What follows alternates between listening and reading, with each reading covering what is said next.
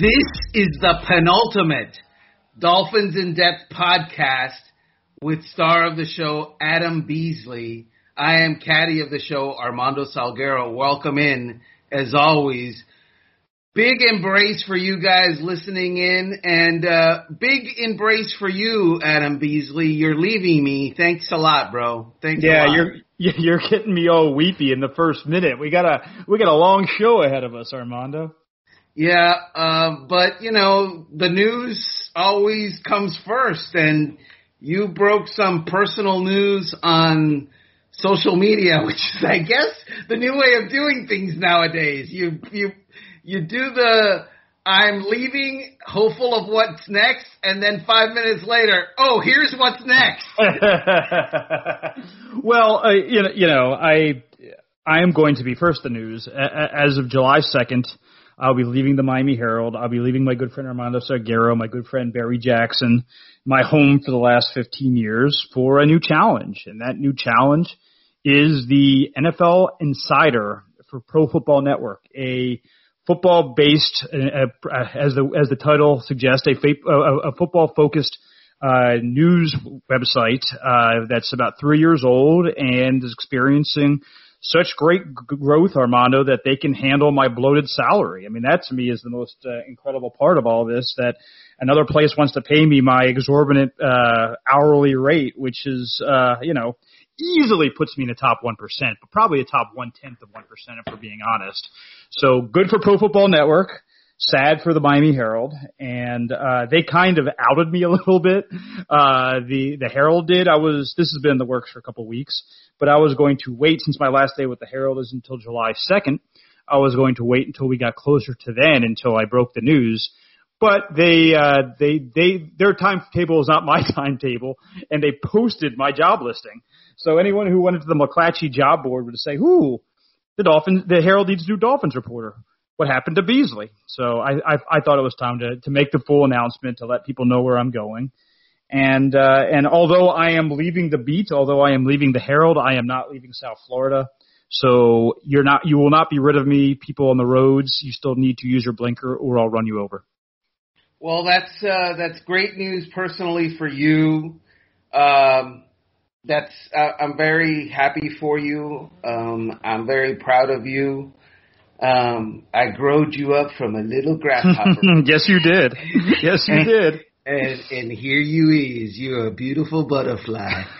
Aw, I was I was a young man at the age of 33 when I got on the beat, and now I'm an old man at 42. Uh, I was recently married when I jumped on the beat. Well, not recently, but I was you know, still in the early stages of of a, of a, of a long happy marriage, and, and now I've got a kid who's almost four years old. Uh, I lived at the time. I think when I when I got on the beat, I think I lived in an apartment in Sunny Isles. I have since moved three times from since then. I moved to Fort Lauderdale. I've moved to Coconut Creek where we bought a townhouse, and now we're in beautiful Parkland in a single family home there have been a lot of life changes. Uh, I think I've lost members of my family in that time. I mean, you, you really, when you think back of how long I've been on the beat, how much has changed. But the one thing that hasn't changed, Armando, yes, still waiting for a playoff win. Ouch, ouch. Yeah, that it's it's been a a minute since one of those has happened. I believe 2000 was the or is it 2000 or 2001? I I, I think it, was, it might have been the 2000 season, but the win was in the 2001 yeah. calendar year. Yeah, Indianapolis, if I'm not mistaken. That was the uh, that was the one that um, you know the Dolphins ran their running back ragged, mm-hmm. and then uh, the next week he gained 25 yards against Oakland or Los Angeles, which whatever one of those two the Raiders were at that point. So didn't they uh, didn't they play the Ravens one of those years too in the playoffs? In the two, that was the following year, mm-hmm. I believe. I wasn't on the beat that year. I was at ESPN. Uh, by the way, I have experience with leaving the Miami Herald and then coming back.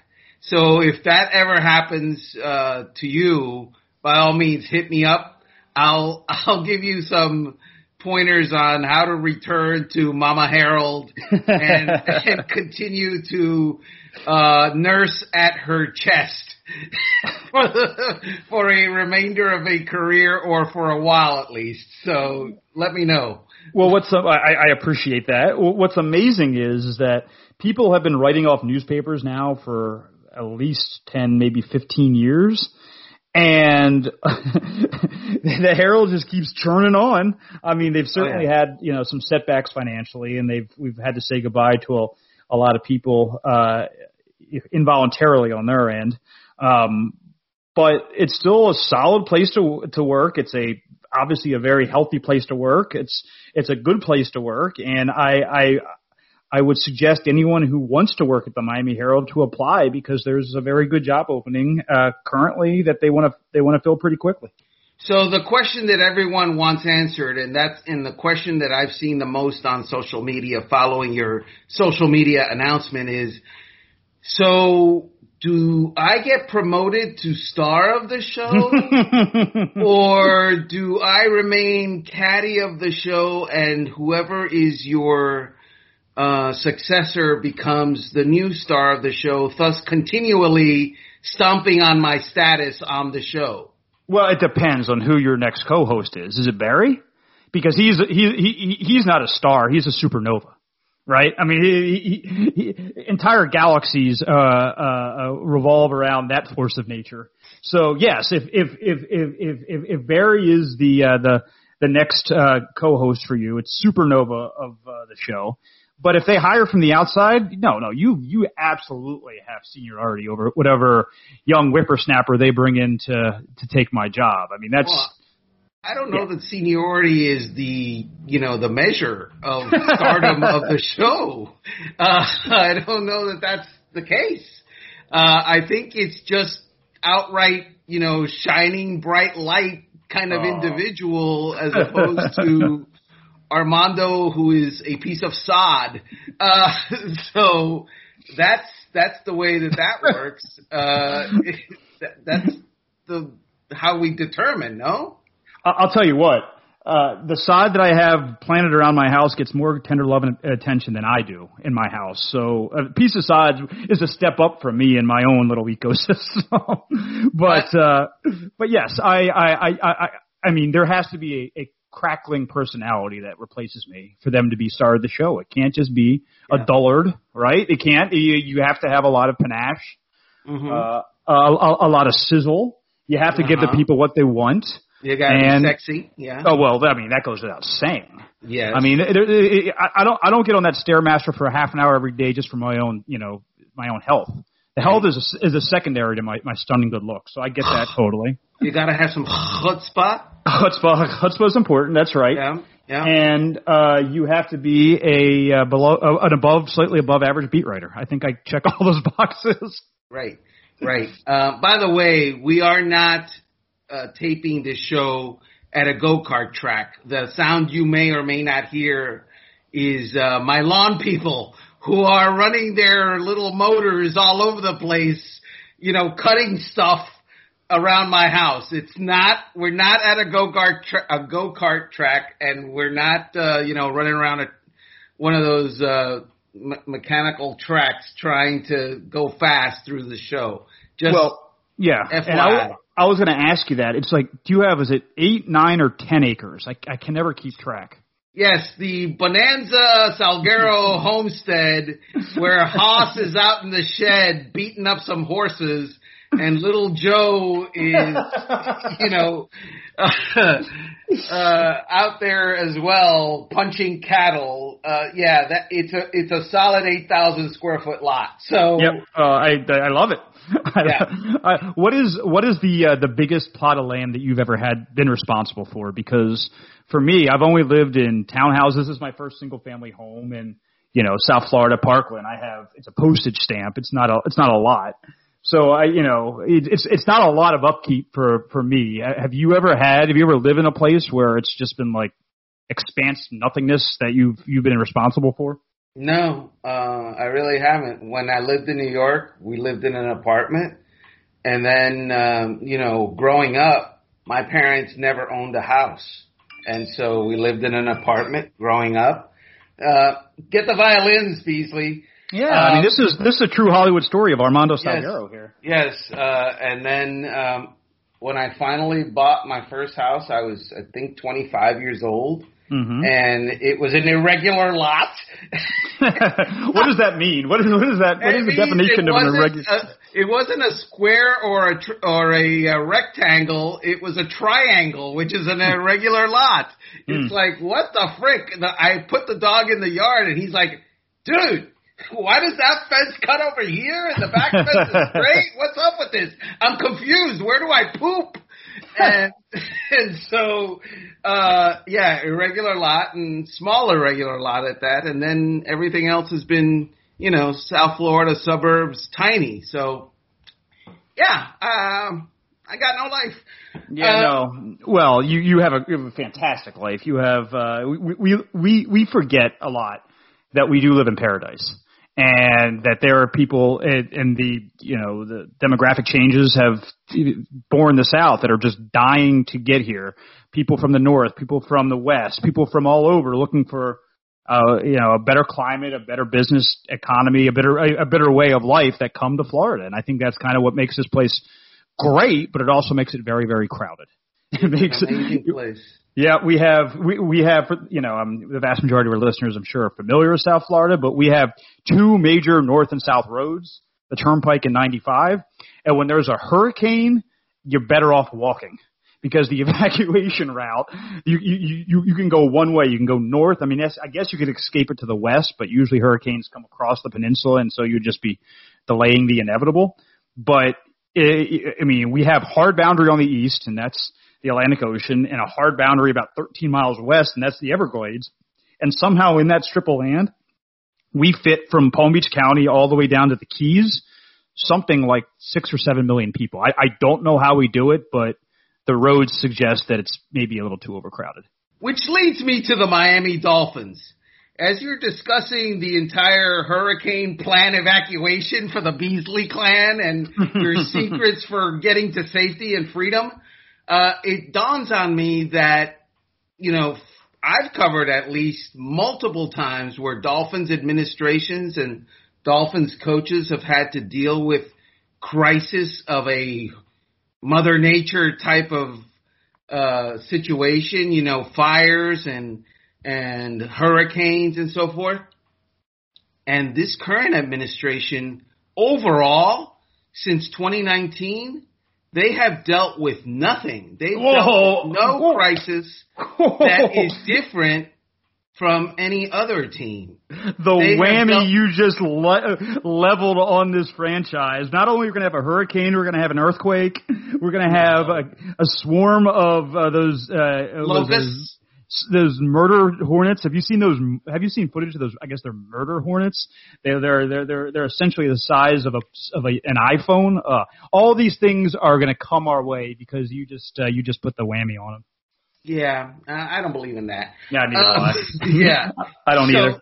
But seriously, I mean, it, it really has been that they have lived right Mhm. as far as outside crisis is concerned. And even so, last year was terrible for everybody, right? Last year was 2020. And of course, coronavirus was horrible for the entire earth. Mhm. And, and we all agree with that.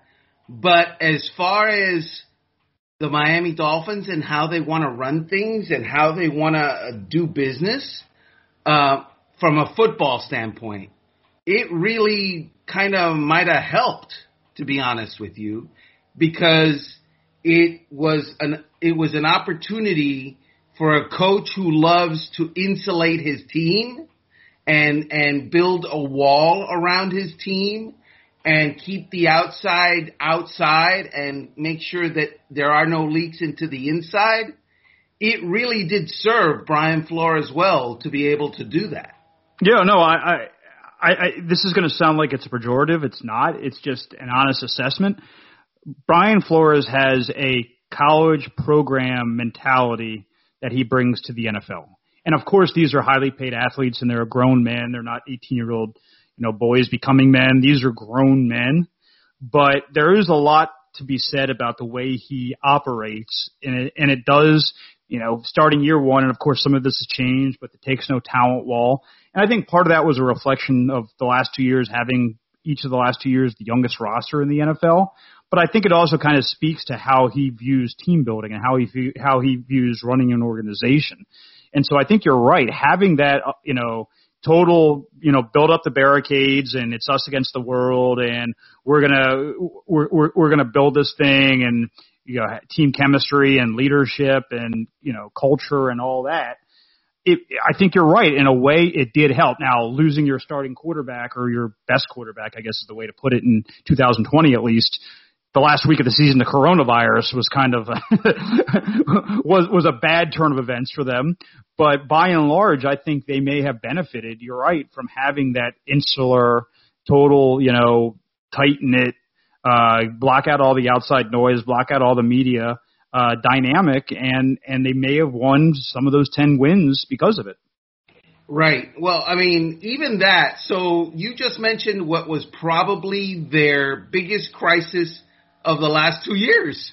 So with the playoffs on the line, a win and you're in, uh, their backup quarterback comes down with, you know, COVID. And so he is out for the, for the, for the game. Compare that to, say, Joe Burrow being out, what was it, 10 games, 11 mm-hmm. for Cincinnati?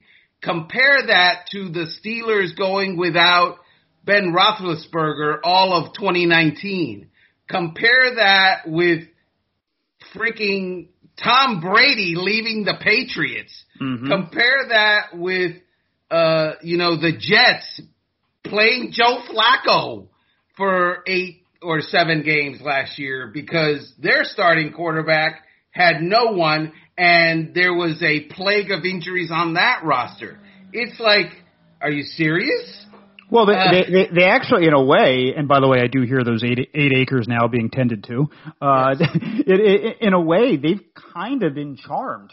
I mean, certainly yes. uh, w- winning winning five games year one was well beyond expectations, and winning ten games in year two was at the very least meeting expectations, and I would argue surpassing them at least according to Las Vegas. And think about this, Armando. They the whole tank for Tua narrative or whatever but they obviously stripped down in 2019 to build in 2020. Well, they won too many games for that that that that, that process to be perfect, and yet they still got Tua, the, the quarterback they may have taken regardless. But backtrack enough- there for a second, Adam. Think about what you just said. Mm-hmm. They went, what was it, five and eleven in 2019, and people were applauding them. awesome! You did great are you serious? I mean, think of how you talk about charmed. Tell me if that's not charmed. Yeah, coach. Um, so welcome to your new job. You're gonna go five and eleven, and people are gonna think you're awesome. Mm-hmm. They're gonna think you're doing a great job. Mm-hmm. are you serious? Yeah, that, no, that is. Give me that job. Yeah, that is a great job. Now, granted, that that ends now. I mean, it kind of ended last year. It definitely yes. ends now. I mean, year three, you cover them like an NFL team with no excuses. Your quarterback's entering year two. You've had two years to build up your two, three, three seasons and two full years to build up your roster.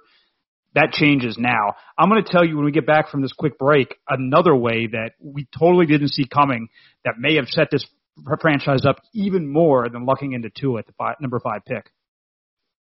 So Armando, when we were discussing about the many ways in which the Dolphins have kind of been lucky. I mean, I am fortunate is the probably better way to do it, and making the most of their opportunities is another. Um, if you would have told me in you know the, the the summer of 2019 when we're getting ready for a season that we thought was going to be pretty crappy because of all the you know the, the roster cut down, that they would they would have like five premium draft picks that they would be able to flip Laremy Tunsil for, including the number three pick in the 2021 draft that they would pick fifth in 2020 and then have the third pick that they've obviously traded out of in 2021. Like they better win. They th- this team better be really good because they've had more premium draft assets than Uh, you know the Jaguars and the Jets and the the, the the teams that are just terrible every year. I don't think the, the Dolphins, even though they had their struggles, were never in that classification. They were never the drag of the league like the Jets and the Jags and the Bengals have been for for forever. It seems like. So to have that kind of draft capital by simply moving on from a tackle that's good, he's not, I don't think he's a Hall of Famer, but he's a good player. I'll determine that. Oh, there it is. there it is. We need to talk. We need to talk about Mark Clayton in a second. But yes, agreed.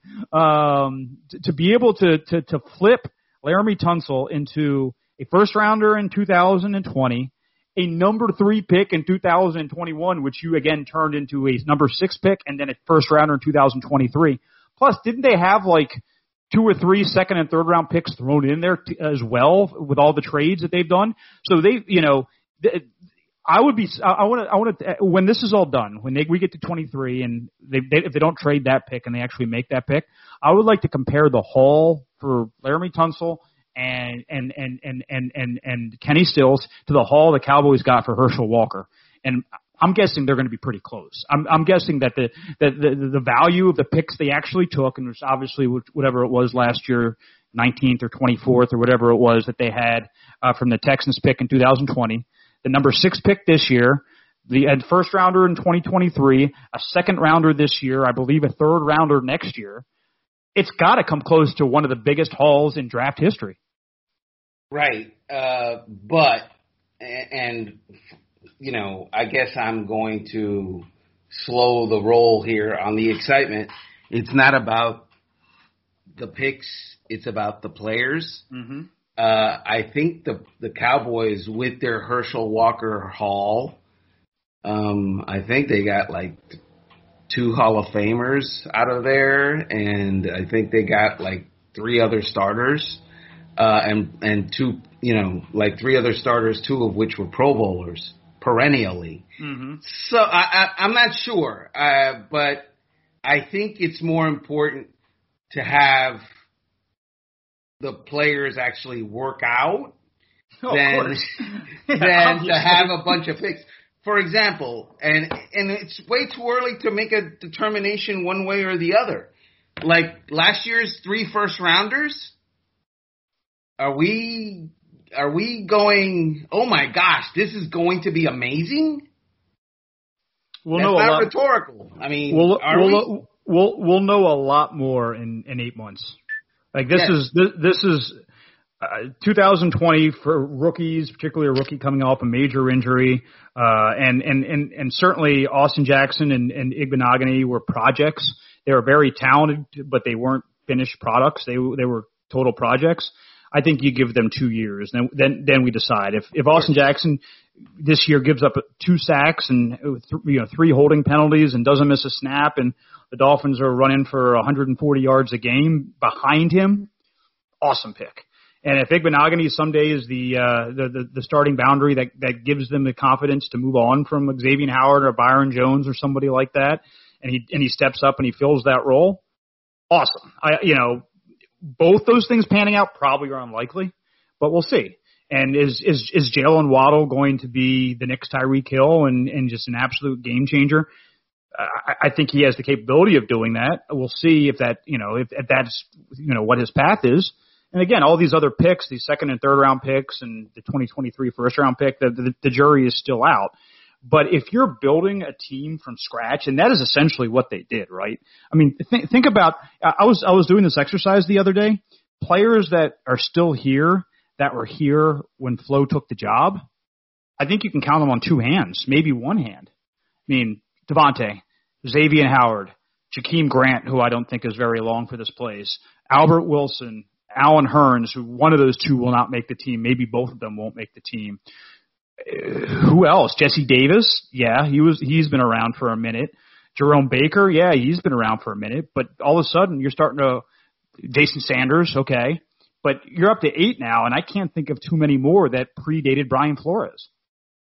That is fair and that is true and that's what needs to we need we need to at any point where we're talking about the players that predate Brian Flores, we're talking about um, the Dolphins not being good enough because they need to, with all of the draft capital that they have had, a number five overall pick, a number three overall pick, a number 18 overall pick, actually a couple of number 18 overall picks, which is amazing, uh, a number 31 overall pick, four second round picks.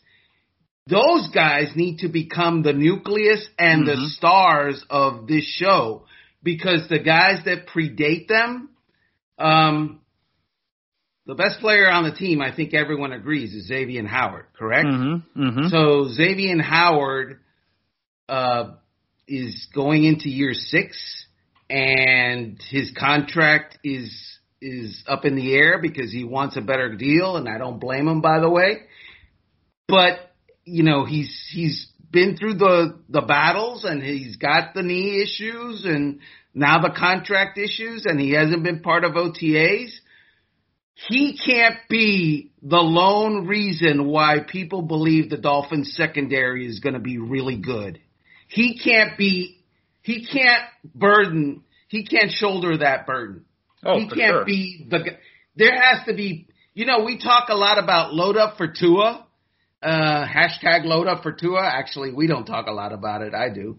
Uh, because I tried to make it a thing and it really failed. But, but nonetheless, uh, we got to load up for Xavier Howard. He can't be the entire defense. Who else is a star on that defense?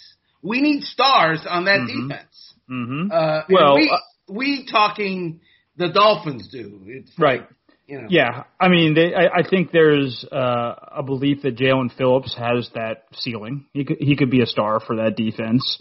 Uh, I think Raekwon Davis is, is is is poised to take a huge second second year step. He played very well as a rookie. It's tough to be a Raekwon star. As, Davis will never be a star at yeah, it's, tackle. It's tough to be. It's tackle. unless your name is Aaron Donald or you know, right. it's, it's it's tough to be a star at, at defensive exactly. tackle. I'll give you that. Um, you know, maybe Jevon Holland. Uh, you know, they they they they have. I, I think what this defense has is a lot of good, not great, good interchangeable pieces, and and Brian Flores will take that. Like that, that's fine so long as they, as a collective unit, are getting pressure on the quarterback. He'll be happy if, if one guy doesn't have 15 sacks, but you know three guys have eight he's cool with that. I think he is, and we'll see what Van Ginkel does and all that. But I think they have a lot of, I think they have a lot of B plus players on this defense, and they have, as you mentioned, a superstar in Xavier Howard. Now, is the sum of the parts, you know, is the whole bigger than the sum of the parts surrounding Xavier? We'll find out this fall.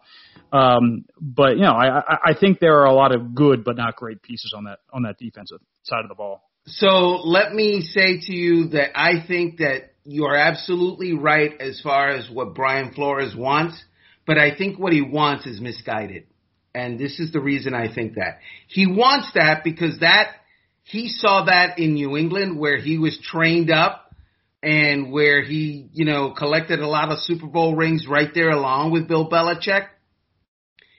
He saw that Belichick and co could get himself uh, you know, a lot of success and Super Bowl rings because they had versatile players on offense and defense and they could do a lot of different things week to week, sometimes quarter to quarter, right? Mm-hmm.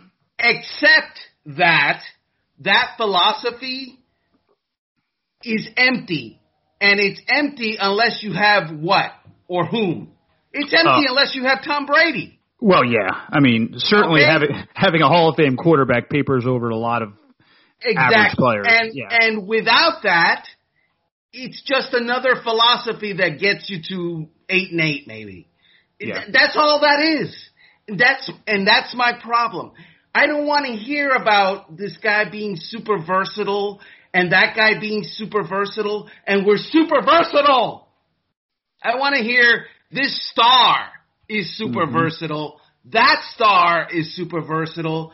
Jaelan Phillips is collecting 15 sacks a year while he's both standing up or uh, with his hand in the dirt, and he's covering sometimes.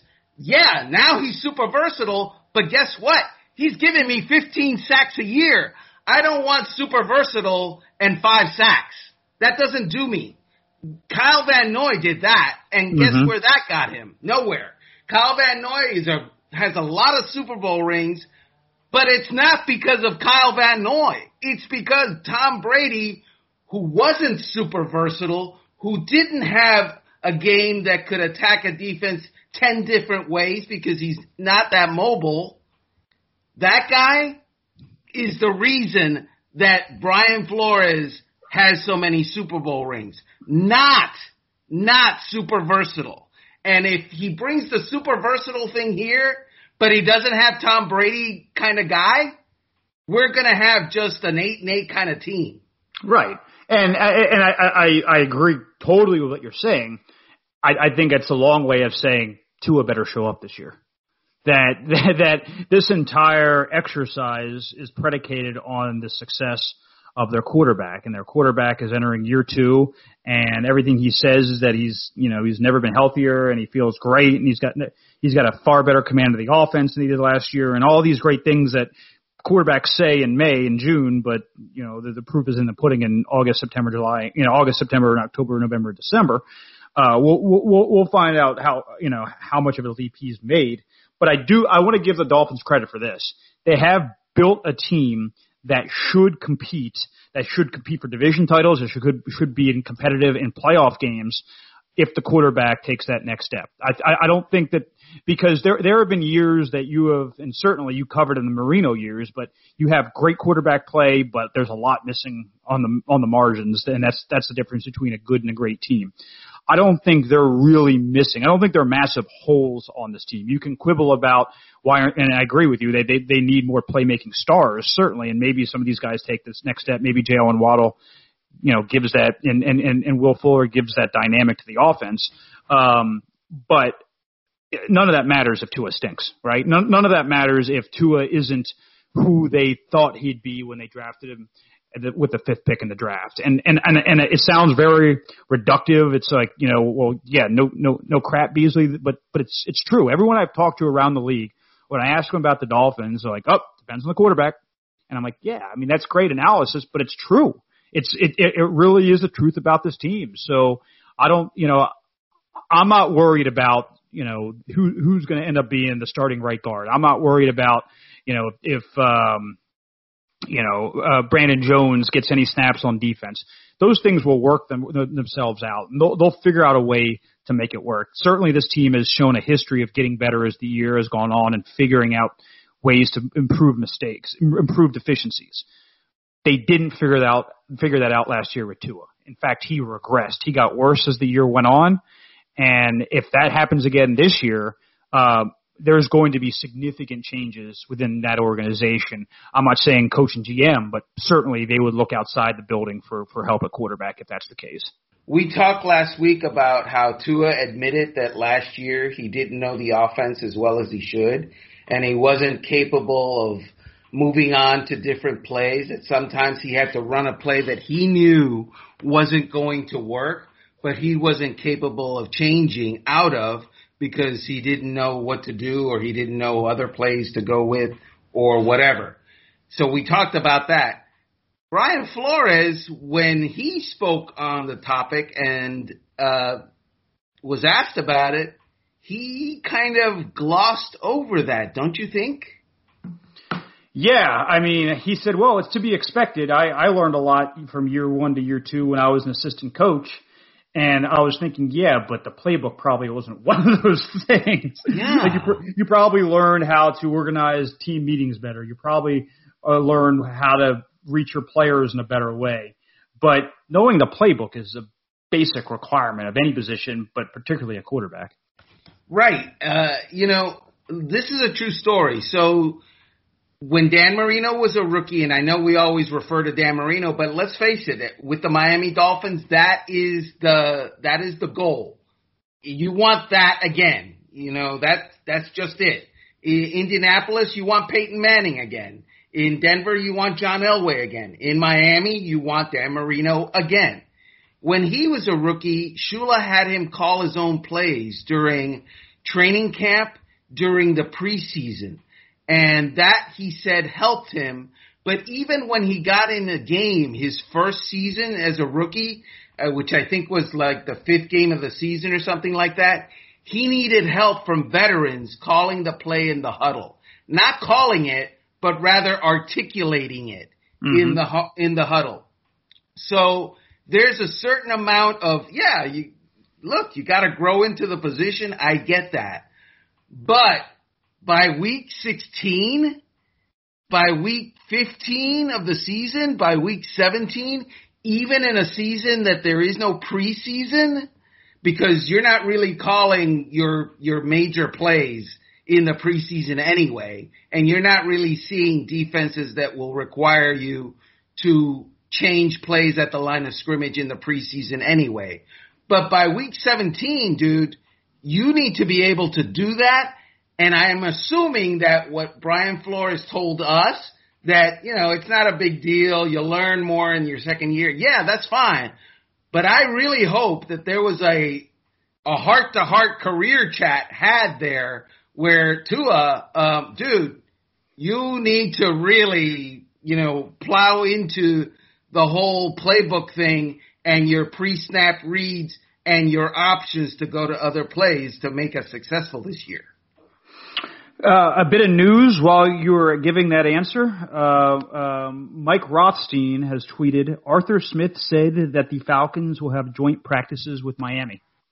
So uh, for the first time that I can remember, uh, the Dolphins will be hosting joint practices because the Falcons play here week two of the preseason. So get ready to sweat. I was thinking you might have like a uh, an escape to Chicago or Cincinnati, but it sounds like uh, you. yes, yeah. an escape to Cincinnati. Yes, yep. that's what I was wanting in mm-hmm. July and August. an escape to Cincinnati. I live in Miami. Let me escape to Cincinnati. Oh, I would take I would take Ohio weather over South Florida weather in August. If you a, a week away from that, I yeah, I get you. Yeah, you can only eat so much skyline chili, but whoo, it's hot down here. So yeah, um, so that's good. That's uh, I remember that the Bucs worked out with the uh, with the Dolphins down here one year, actually a couple of years. Mm-hmm. I remember that Warren Sapp, who was playing at the time, took a leak on the Dolphins uh, video stanchion. he, he apparently didn't know that he could go in the building, which I understand. It's not his building. It's not his team's building. So he just decided, you know, right here on the stanchion, I'm going to take a leak. And about that time, Jimmy Johnson is coming out to the field. And so Sapp finishes doing his business, zips, not zips up, but ties up his pants turns around and shakes Jimmy Johnson's hand. did, did did Warren play for Jimmy in at UM? No, he played. Uh, I don't know if he did or he didn't. Uh, I don't know if he was recruited by Jimmy, and then Jimmy left in in '89, and Warren was there. I don't know how it worked, but obviously they they knew each other and they had that UM tie thing going on. So Warren just finishes his business, turns around, shakes Jimmy's hand, and we're all just cackling oh. because coach, you don't know what you don't know, brother. With that incredible visual, we were going to uh, tie up and zip up uh, another uh, the penultimate edition of the Dolphins in Depth podcast. I'll be back for one more week. You better tune in. It's going to be great. I have no idea what I'm going to say, but I might break down in tears the penultimate edition before a new star of the show shows mm. Tune in. In.